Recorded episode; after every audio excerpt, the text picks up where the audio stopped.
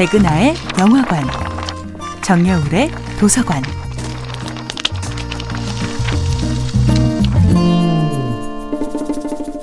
안녕하세요. 여러분과 아름답고 풍요로운 책 이야기를 함께하고 있는 작가 정여울입니다. 이번 주에 만나보고 있는 작품은 켄 리우의 종이동물원입니다. 아버지는 엄마를 부드럽게 타이르려고 하지만 그 타이름은 위로이기보다 명령입니다.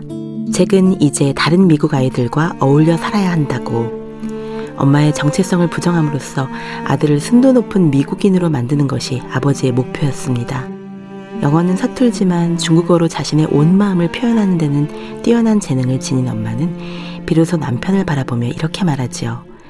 자신이 사랑을 영어로 러브라고 말하면 그 말을 단지 입술에서만 느낄 수 있을 뿐이라고 하지만 사랑을 중국어 아이라고 표현하면 그 마음을 가슴에서 느낄 수 있다고 이렇게 온몸으로 나 중국인 있는 그대로의 엄마이자 아내이자 사람을 표현하고 있는데 아버지는 그런 훌륭한 아내를 정면으로 부정합니다.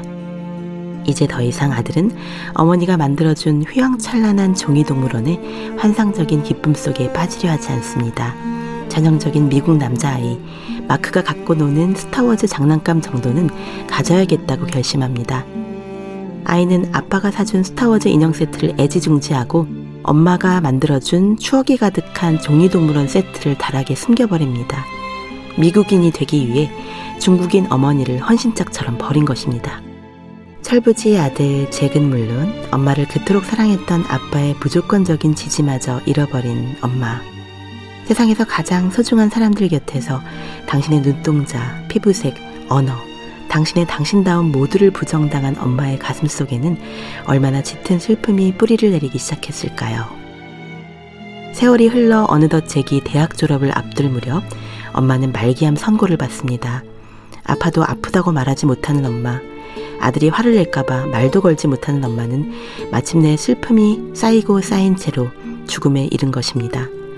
엄마가 사경을 헤매고 있다는 것을 알면서도 잭은 빨리 학교로 돌아가 취업에 신경을 써야겠다는 생각에 바로 지금 이 순간에 집중하지 못합니다. 다가오는 죽음 앞에서도 마음을 열어주지 않는 아들의 본심을 눈치챈 엄마는 어서 학교로 돌아가라고 말하면서도 눈에는 슬픔이 가득합니다. 이 순간이 마지막임을 예감한 것이지요. 평소에는 엄마를 생각하지 않아도 좋으니 1년에 딱 하루 중국인의 명절인 청명절에는 엄마를 생각해달라고 부탁하는 그녀. 엄마는 죽는 순간까지도 오직 아들 걱정 뿐입니다. 정야울의 도서관이었습니다.